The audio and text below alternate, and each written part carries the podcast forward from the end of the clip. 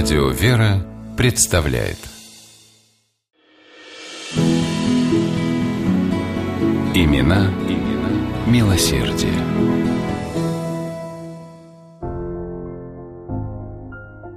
Во время экскурсий по знаменитому английскому университету Кембридж гиды много рассказывают о его знаменитых студентах. И вот в числе выдающихся поэтов, писателей и ученых мелькнет вдруг такое знакомое для русского слуха имя – Сава Морозов – Сава Тимофеевич Морозов, выдающийся русский меценат, действительно учился в Кембридже. Он изучал там химию, а заодно знакомился с текстильным производством на английских фабриках. Ведь Сава был наследником гигантской империи Морозовых, купцов и промышленников, испокон веков занимавшихся текстильным делом.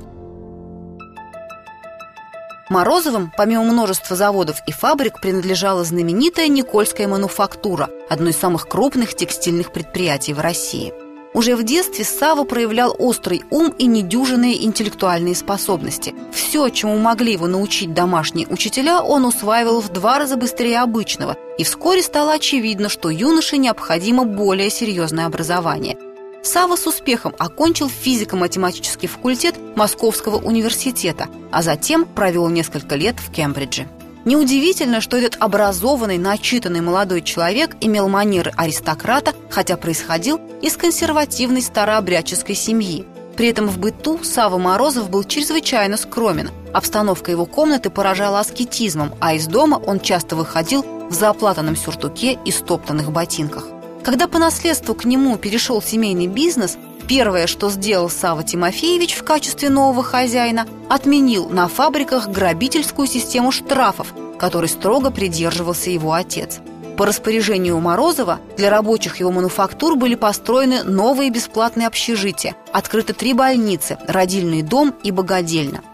Побеспокоился Савва Тимофеевич и о просвещении работников. На его средства для них были учреждены три училища и библиотека. Кроме того, Морозов первым из российских предпринимателей вел для своих работниц пособия по беременности и уходу за детьми. Он всегда был внимателен к бедным и чутко отзывался на нужды ближнего. Регулярно жертвовал деньги в фонд нуждающихся студентов Московского университета, финансировал строительство родильного приюта при Старой Екатерининской больнице, помогал лечебницам для душевнобольных.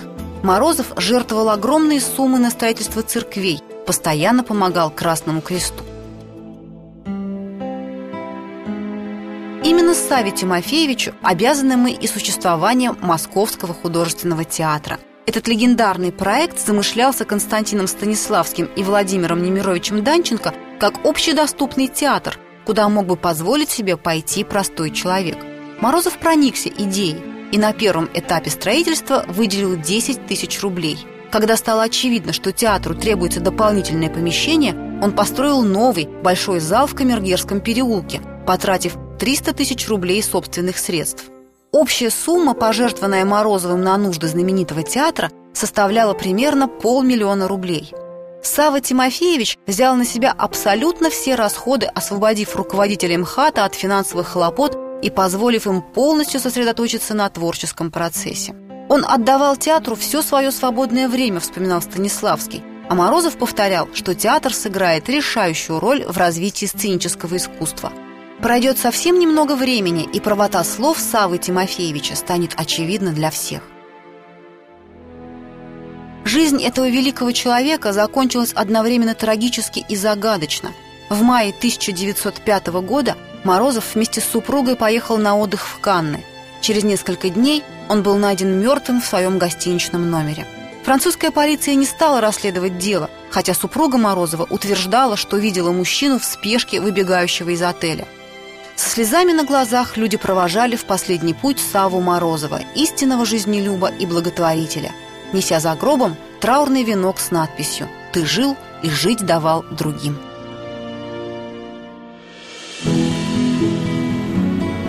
Имена, имена милосердие.